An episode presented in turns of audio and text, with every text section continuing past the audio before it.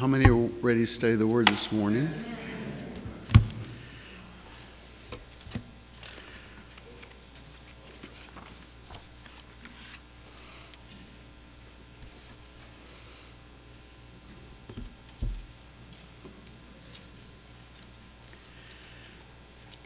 Well, the title of the message this morning is Pinchas or Elijah.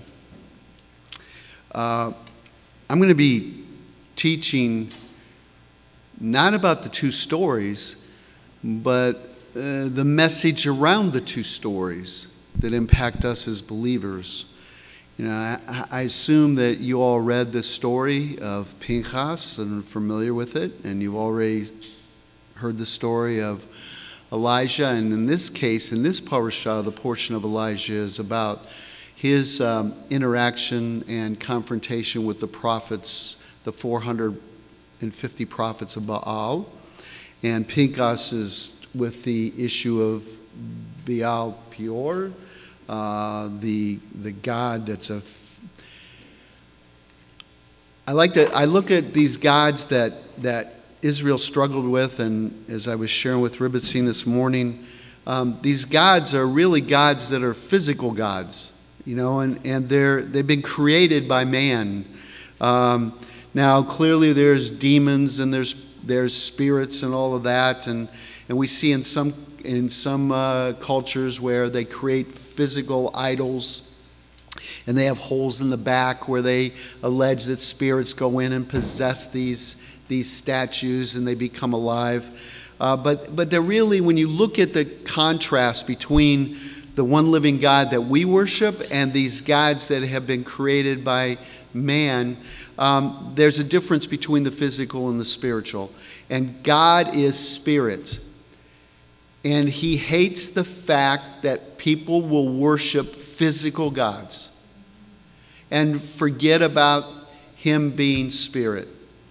And that's the real context, the separation between these two.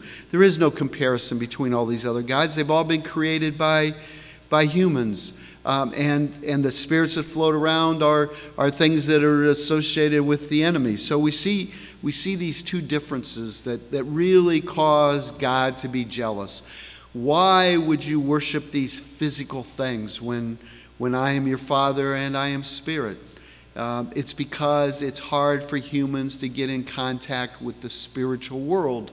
And yet we are both physical and we are spirit. So, and we know that both of these two existences fight with each other internally in these bodies, and they struggle. So sometimes, like a balloon, if you squeeze one end, the air goes big on one end, small on the other. You switch it, it goes the other way. Many times that's the way we live our lives. Sometimes we're in the flesh and sometimes we're in the spirit.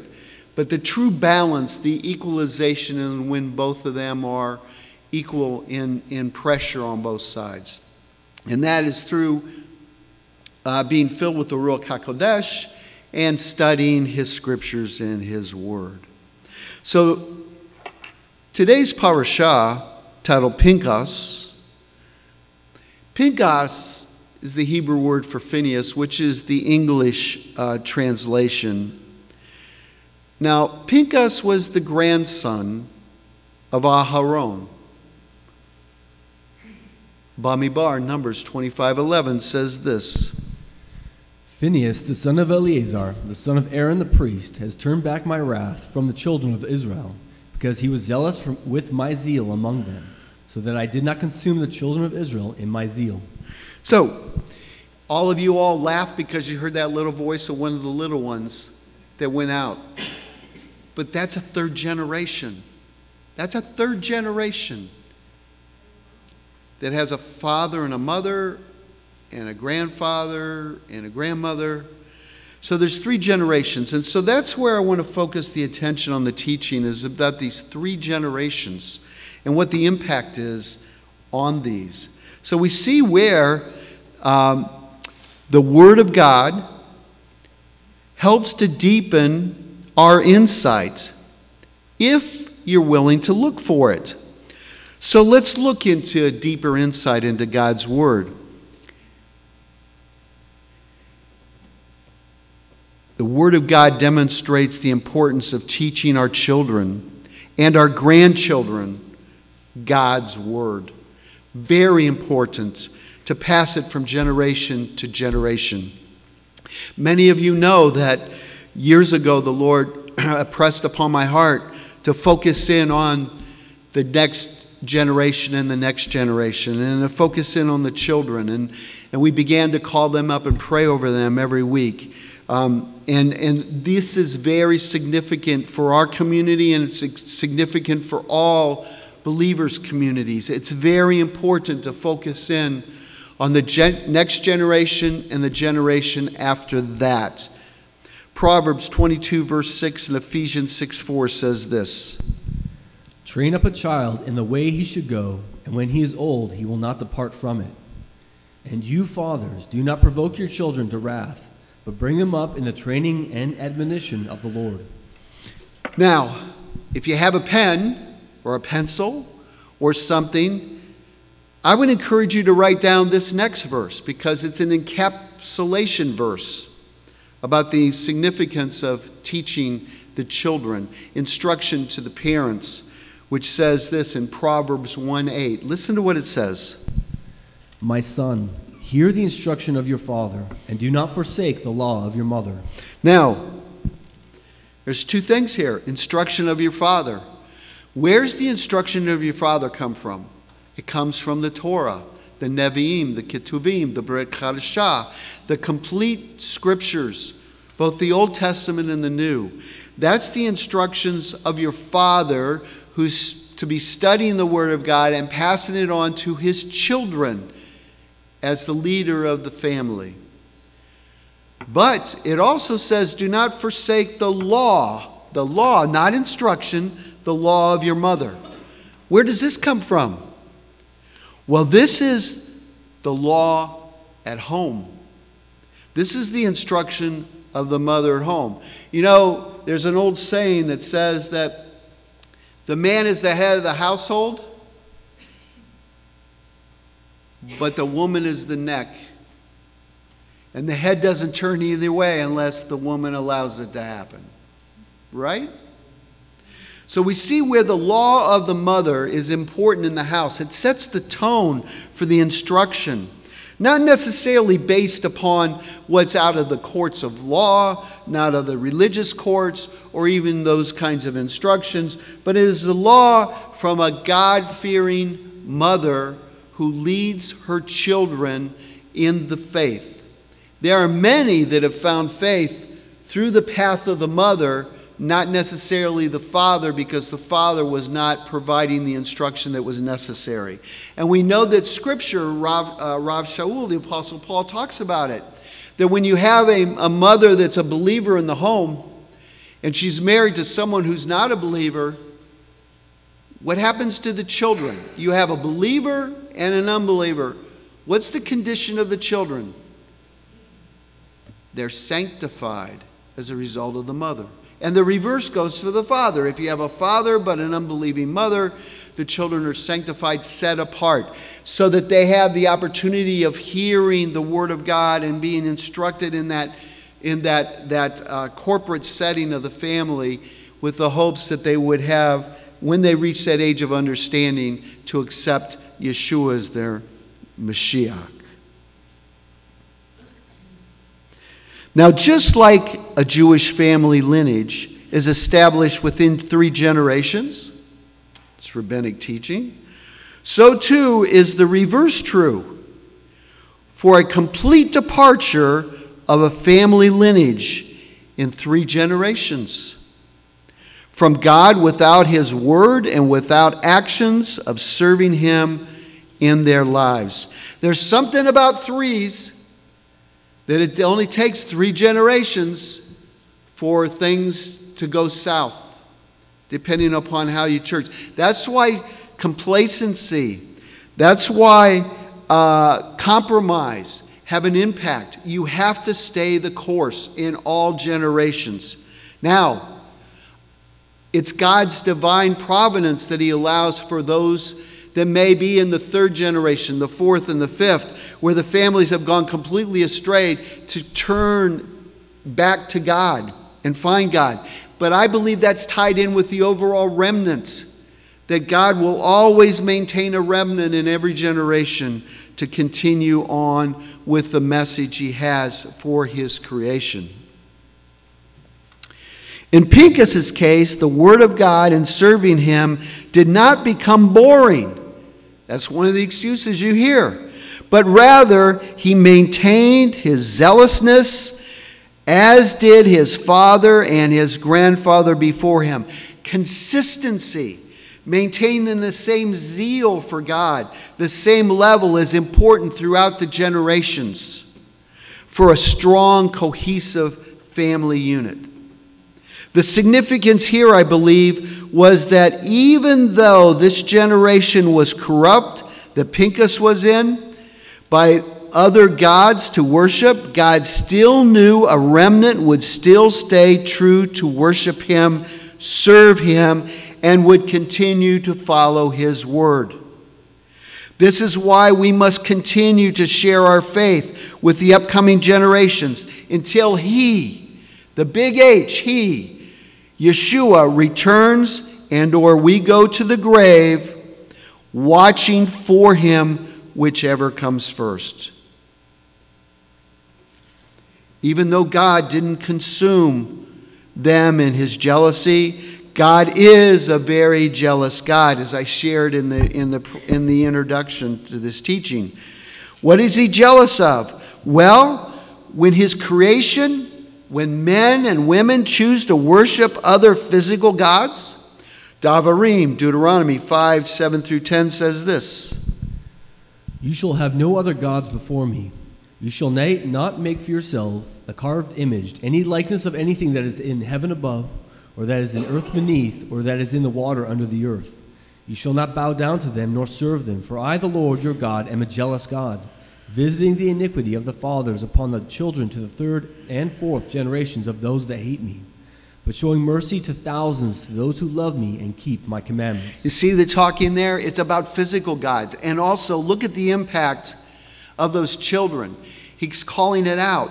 The impact of being taught about these other gods permeate all the way through in the second and the third generations. That's the impact that it has upon those, those uh, families.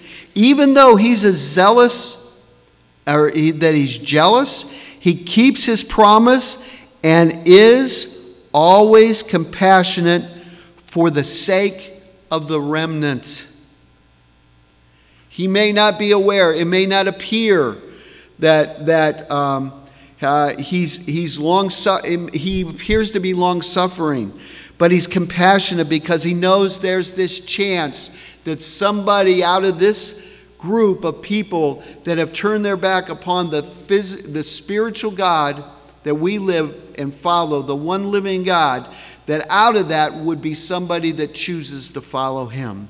Tehillim, Psalm seventy-eight, thirty-seven through thirty-nine says this: "For their heart was not steadfast with him, nor were they faithful in his covenant. But he, being full of compassion, forgave their iniquity, and did not destroy them. Yes, many a time he turned his anger away, and did not stir up all his wrath. For he remembered that they were but flesh, a breath that passes away and does not come again." Now the story of Pinchas demonstrates to us how complacency can happen. The key word with Pinchas is complacency. The key word with Elijah is compromise. Complacency here means a feeling of contentment or self-satisfaction, especially when coupled with an unawareness of danger, an unawareness of trouble, or an unawareness of controversy. Today we live in a time of spiritual complacency. In times past, when we face trouble as a nation, the churches and the synagogues would be packed with people.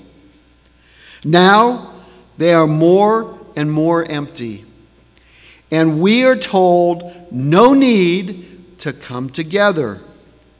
The T V evangelists did not help the need of coming together as communities. No need when you get spiritually fat sitting at home in your lazy boy watching television and not committing to one another in a community. I believe it is the next phase to assist with the great falling away. You can come together to protest something, but to come together to hear God's word and worship, it's becoming a novel idea. Believers need to understand why Pinchas did not did what he did. What I mean is, by understanding Pinchas's actions in an example to demonstrate your need of separation from the mixed multitudes in the world. Realize he, he separated himself by the actions he did and refused to be part of the mixed multitudes. Too many are complacent about their faith to the point where they look and act like those of the world and will not defend the faith with God's word as moved by the Ruach HaKodesh, which is key. The movement of that spirit is key on how you step out. Let alone will they volunteer to share the gospel of Yeshua when the opportunity arises, even when they recognize the opportunity. People, we need, we keep preaching it. We need to keep preaching it, sharing the good news of Yeshua. It is what we are to do as believers, so that these who hear may receive the call and search to become a disciple of Yeshua.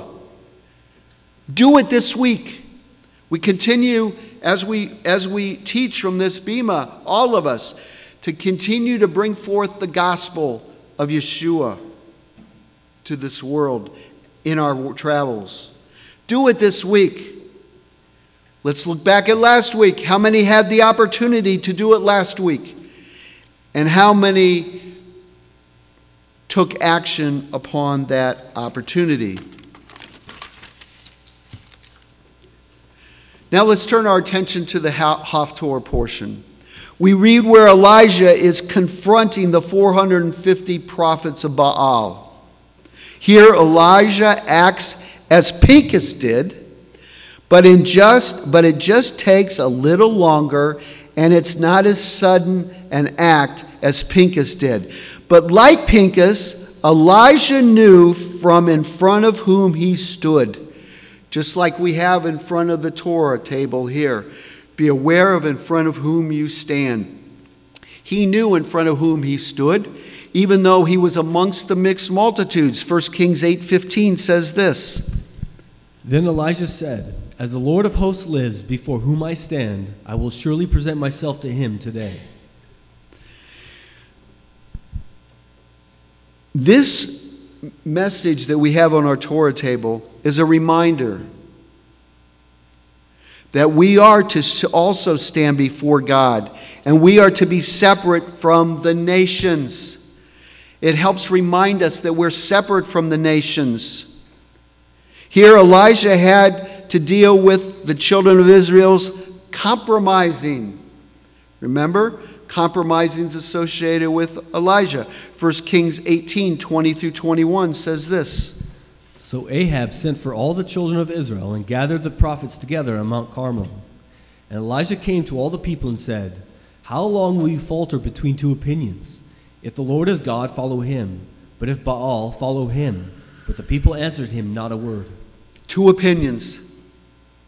Remember, Pinchas is complacency. Elijah is compromise. Say it with me. Pinchas is complacent, and Elijah is? Right.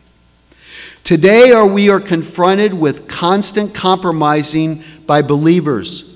But you have to choose who you are to follow and realize you will be in the minority, the few, the remnant, the one separate from the great falling away that is to come upon the earth and the prelude to when the Antichrist is revealed. So how should you be acting? especially in these end times. Second Thessalonians two, two through three says this. Not to be soon shaken in mind or troubled, either by spirit or by word or by letter, as if from us, as though the day of Christ had come. Let no one deceive you by any means, for that day will not come unless the falling away comes first, and the man of sin is revealed, the son of perdition. If there is, and we are in, a great falling away, those who believe in Yeshua, those who believe Yeshua, which is Hebrew for Jesus, have to choose to be separate as the spiritual separation occurs first. There's a spiritual separation that begins to emerge before the physical separation. I believe that the physical, the spiritual separation occurs before the physical separation, and it will be evident. It is becoming more and more evident. And then that physical separation is going to result in some of the things that will occur during the tribulation times to separate us. The markings, the marking on the forehead, the marking on the hand, and, and the allegiance to what those marks represent. Now, if they choose not to, then their complacency and compromising will result in them being numbered among the nations and not among the remnant. Second Corinthians six, fourteen through eighteen says this. Do not be unequally yoked together with unbelievers, for what fellowship hath righteousness with lawlessness? And what communion hath light with darkness? And what accord has Christ with Belial, or what part has a believer with an unbeliever? And what agreement has the temple of God with idols? For you are the temple of, of the living God. As God hath said, I will dwell in them and walk among them. I will be their God, and they shall be my people. Therefore, come out from among them, and be ye separate, says the Lord. Do not touch what is unclean, and I will, I will receive you. I will be a father to you, and, will, and you shall be my sons and daughters, says, says the Lord Almighty. So, let me give you an example. How many know that airplanes are very automated? They use computers, they're all automated, they talk, they give the pilots examples. When there's something in trouble, there's, there's, an, there's a, a light that comes on, there's, there's voices that come on, and they say certain things. One of the things that happens when, when a plane is too near to the ground, what's the voice that comes out of that, of that airplane? What's it say? Anyone know? Anyone heard it? It says, pull up, pull up, pull up. That's what it does. It keeps reminding the pilots that they need to pull up because they're too near to the ground. Pull up. In these end times, people, as the pilots in your life and the pilots of your families, you need to separate, separate, separate. And how do you do this?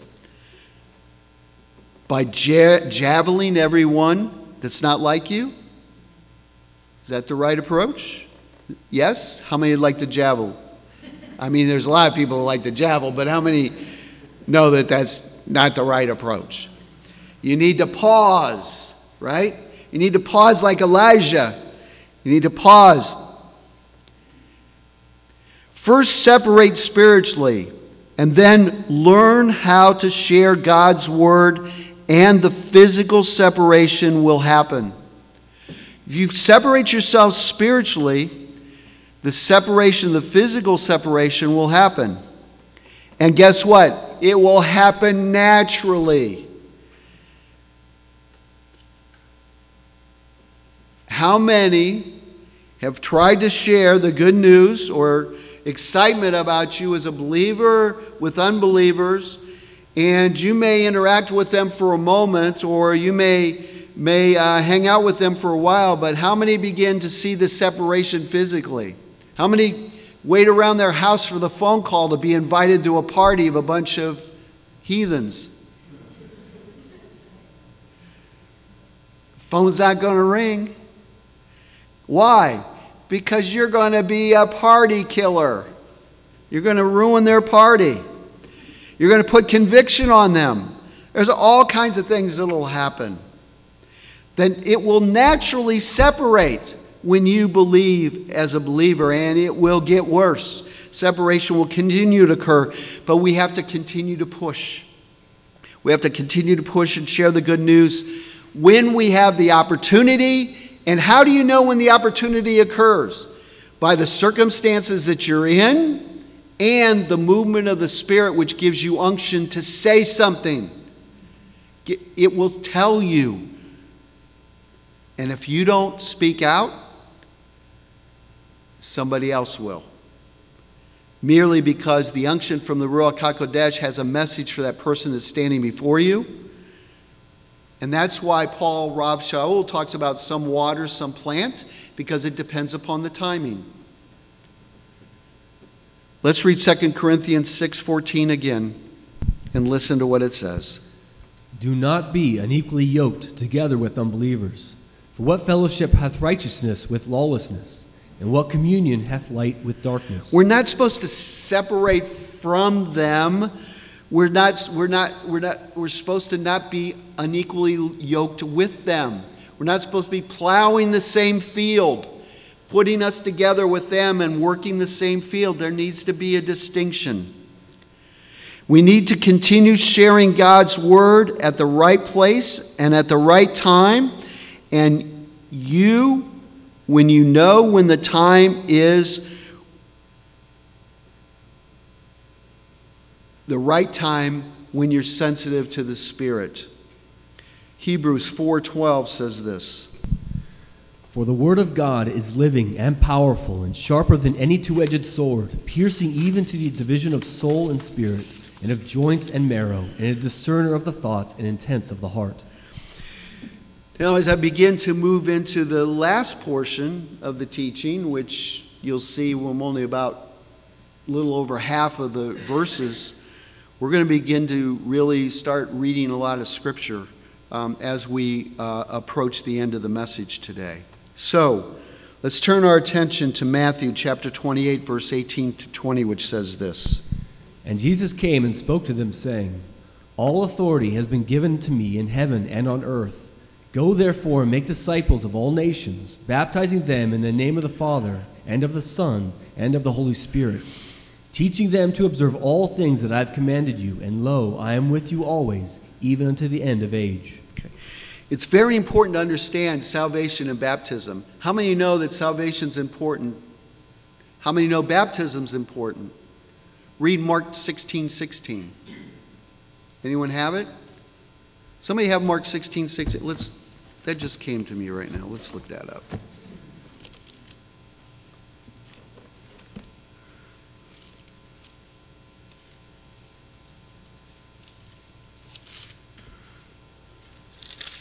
Talking about generations. Talking about second, third generation. Mark sixteen sixteen. It's in red letters. Red letters means what? Right. Michael uh, taught on that. He taught one time that all it takes is just read the red letters. You want to start learning about who Yeshua is? Just go through the Brit Chadashah, the New Testament, read the red letters. Red letters. It says, He that believeth, he that believeth in what? Believeth in Yeshua. He's speaking, right? He that believeth and is baptized. It's not or is baptized. It says, he that believeth and is baptized. Now, if you're an English uh, teacher, or the first thing they teach you in law school is these, these, these words that sort of combine things together. These two words can't stand on their own. Believe and baptize can't stand on, alone. They go together. If one fails, the other fails. They go together. He that believeth and is baptized, so you need to believe and you need to follow up with the profession of baptism. What happens? You may be saved. You might be saved. You shall be saved. But he that believeth not shall be damned. Well, why doesn't it say, he that believeth not and not baptized shall be damned? Because you have to believe first before you get to the profession of baptism. You following? This is a very important verse that children and grandchildren need to understand.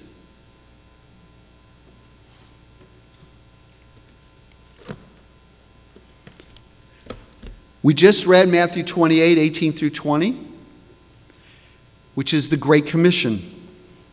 To teach the meaning to those who believe in Yeshua. You don't teach those who don't believe. They're not teachable. They need to accept, they need to receive the gospel of Yeshua first and be saved.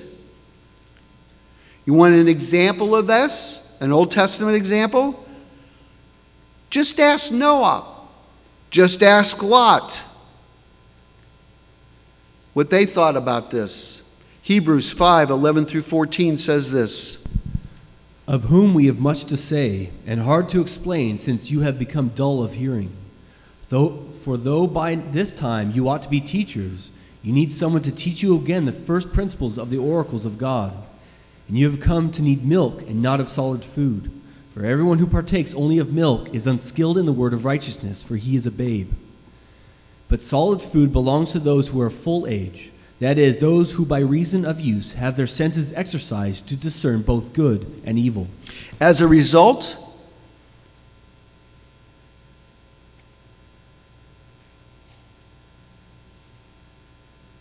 there will be transgressions. Second Peter three, three through nine says this.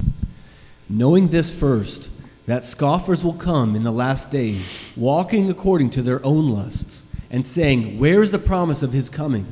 For since the fathers fell asleep, all things continue as they were from the beginning of creation. So stop a second. So Hebrews five is talking about the, is how things begin to erode throughout the generations.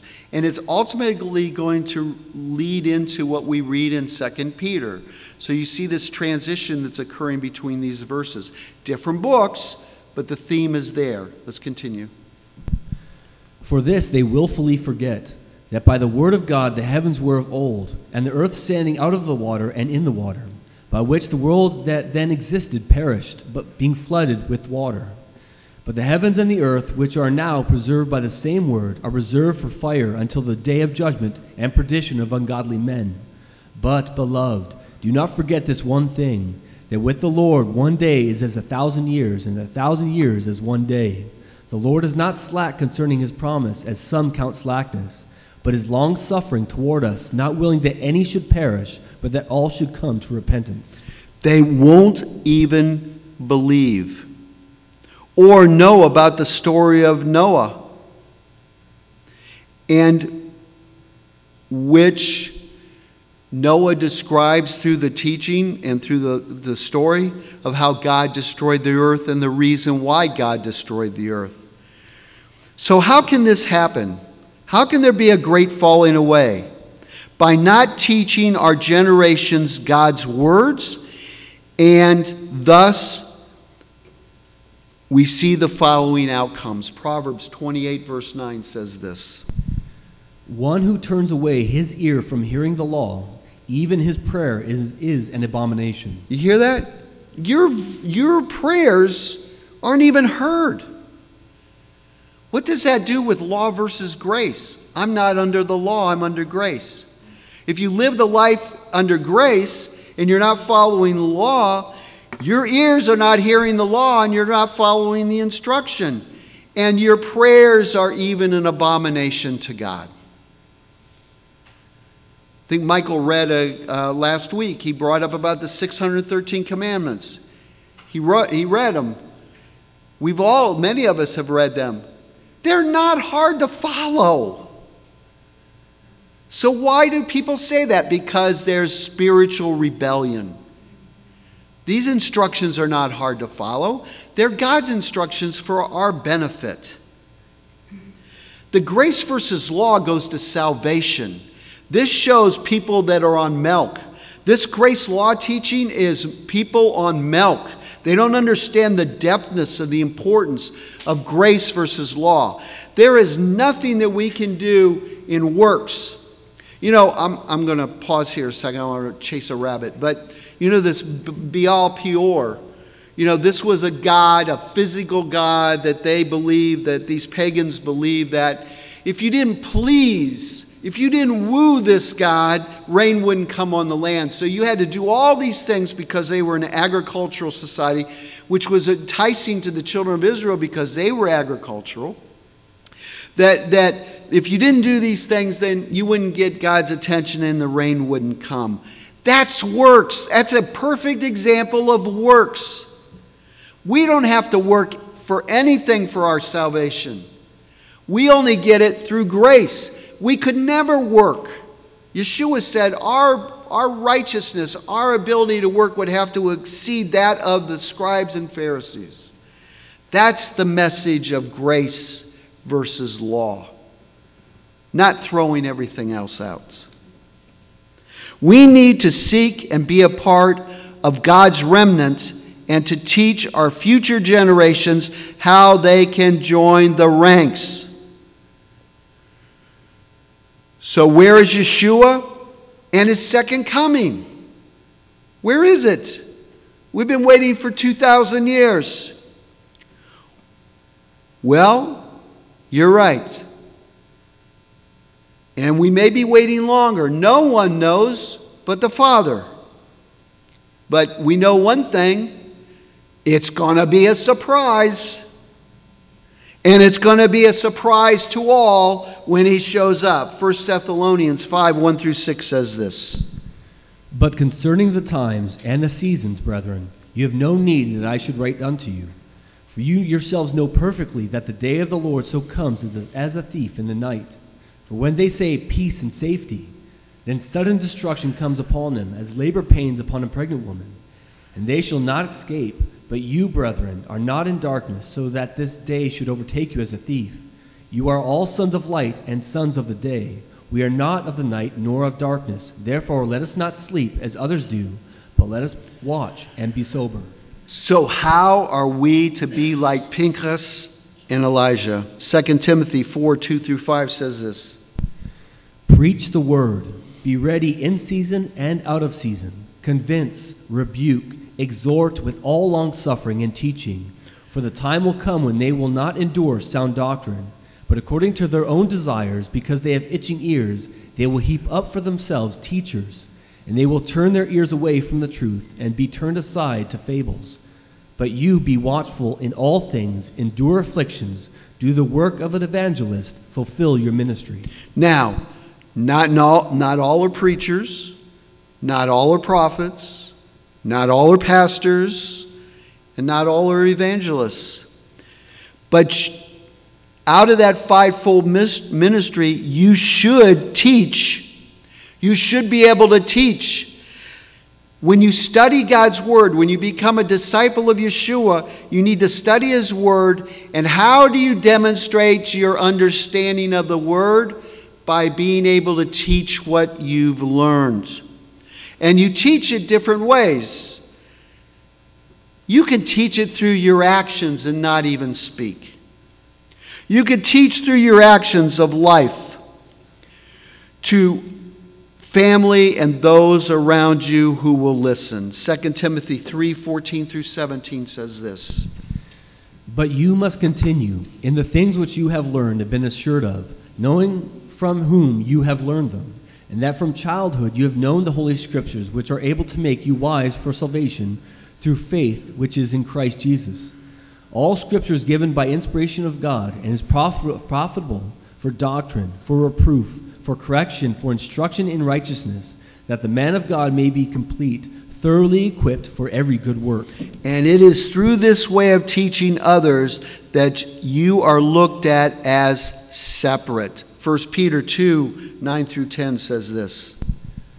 But you are a chosen generation, a royal priesthood, a holy nation, and his own special people, that you may proclaim the praises of him who have called you out of darkness into his marvelous light, who once were not a people, but are now the people of God, who had not obtained mercy, but now have obtained mercy. So if, you, if we are to be a separate people among the nations, how are you to act?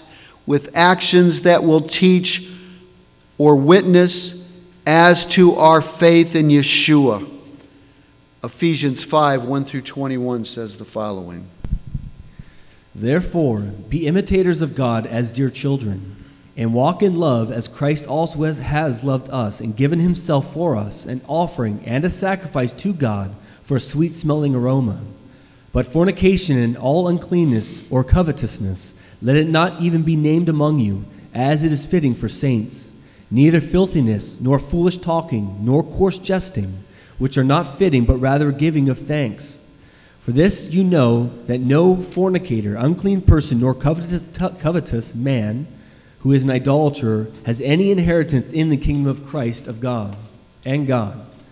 Let no one deceive you with empty words, for because of these things the wrath of God comes upon the sons of disobedience. Therefore, do not be partakers with them, for you were once darkness, but now you are light in the word, in the Lord. Walk as children of light, for the fruit of the Spirit is in all goodness and righteousness and truth, finding out what is acceptable to the Lord, and have no fellowship with the unfruitful work of darkness, but rather expose them. For it is shameful even to speak of those things which are done, done by them in secret, but all things that are exposed are made manifest by the light, for whatever makes manifest is light. Therefore he says, awake, you who sleep, arise from the dead, and Christ will give you light. See then that you walk circumspectly, not as fools, but as wise, redeeming the time, because the days are evil.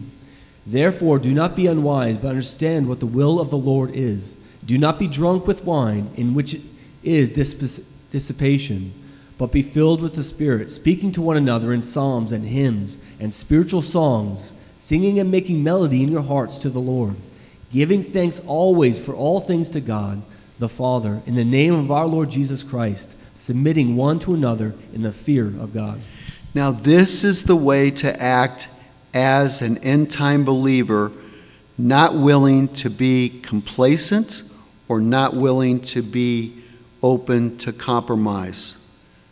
So in closing, Zakar, remember First Peter two, eleven through twelve, which says this. Beloved, I beg you as sojourners and pilgrims, abstain from fleshly lusts, which war against the soul, having your conduct honorable among the Gentiles, that when they speak against you as evildoers, they may, by your good works which they observe, glorify God in the day of visitation. Amen. It is our duty to praise the Master of all, to ascribe greatness to the author of creation, for he has made us unlike the nations of the lands and has not placed us like the families of the earth. He's not made our portion like theirs and our lot like their multitudes. And we bend the knee and bow and acknowledge our thanks before the King over kings, the Holy One.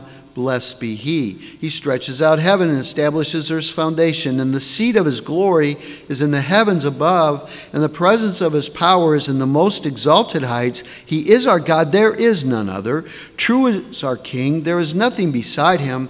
As it is written in his Torah, and you shall know this day and take to your heart that the Lord, he is God in the heavens above and on the earth below. There is none other. Amen.